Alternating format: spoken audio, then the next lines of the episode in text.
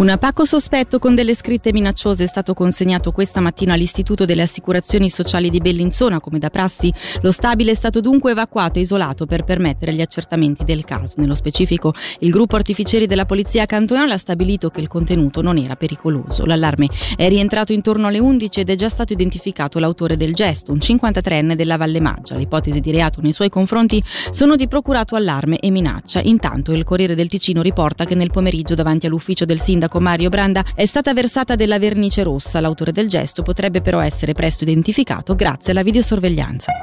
Sono circa 500 gli allievi del liceo Lugano 3 ufficialmente inaugurato oggi. I ragazzi sono divisi in 24 sezioni, 11 prime, 7 seconde e 6 terze e attualmente frequentano la sede provvisoria di Viganello in attesa che venga ultimata la sede definitiva ad Agno. Con loro un'ottantina di docenti. Sentiamo Gianmarco Zenoni, direttore del liceo Lugano 3. L'istituto è provvisorio, però comunque accogliente e sicuramente non ha nulla da invidiare a un edificio non provvisorio Abbiamo tutto, tutti gli spazi a disposizione, docenti e anche gli allievi dopo un primo momento titubante di, di scoperta non solo dell'edificio ma anche il suo corpo docente, adesso sono chiaramente eh, contenti degli spazi messi a disposizione. Grazie chiaramente a, anche alla sezione della logistica e tutti gli operatori e tutti gli architetti e ingegneri che hanno lavorato a questo progetto, anche perché hanno tenuto conto le considerazioni da parte dell'utenza con disposizione di spazi di studio, disposizione di spazi di, di, di, incontro per docenti tra di loro, per docenti allievi, eccetera, eccetera. Per cui è stato curato anche questo dettaglio che chiaramente favorisce l'incontro, favorisce l'ascolto, favorisce la collaborazione tra docenti e allievi e tra allievi e allievi, docenti e docenti.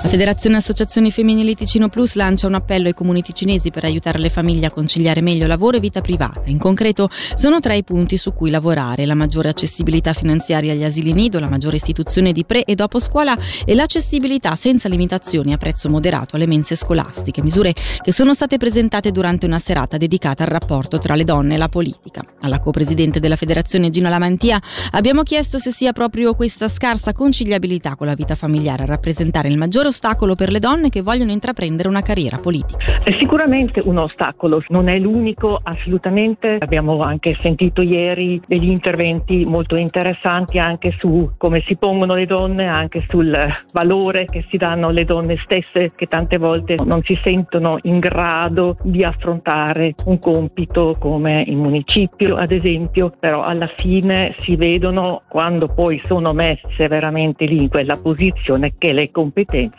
ci sono e come. Puntualità stabile per le FFS con il 92,5% di treni arrivati in orario nel 2023, l'ex regia federale parla di un buon risultato.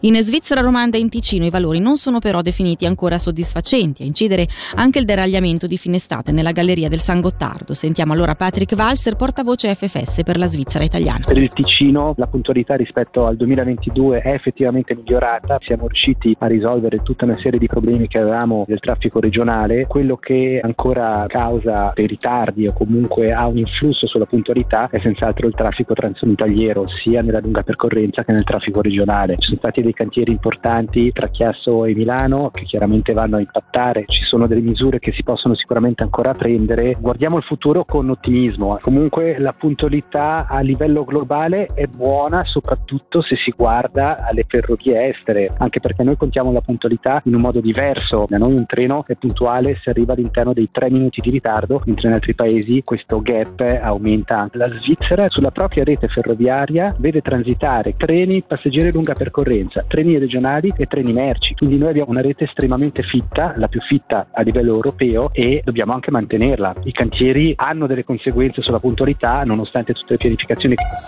Dal 30 gennaio Lugano attiverà due ulteriori processi digitalizzati che affiancheranno le attuali pratiche cartacee. Nello specifico si tratta della richiesta di occupazione dell'area pubblica per lavori di breve durata o traslochi e quella per l'occupazione temporanea di parcheggi, due tasselli che si aggiungono ad un progetto digitale svolto in nove tappe. Sentiamo la capo di Castero Sicurezza e Spazi Urbani della città, Karin Valenzano Rossi. Sicuramente in una prima fase che potrà essere anche medio lunga verranno naturalmente mantenuti anche eh, direi i canali tradizionali proprio per non mettere in difficoltà l'utenza che magari non ha così tanta dimestichezza con i mezzi digitali. Naturalmente poi attendere, eh, ci saranno sempre più processi digitalizzati e immagino che piano piano la popolazione si abituerà e quando non ci sarà più la necessità di avere anche i processi tradizionali potremo farne a meno. Ma prima di allora direi che manteniamo la convivenza di entrambi i mezzi. Dalla redazione per questa sera è tutto, l'informazione di Radio Ticino torna domani a partire dalle 9. Da Alessia Bergamaschi grazie per l'attenzione e l'augurio di un'ottima serata a tutti.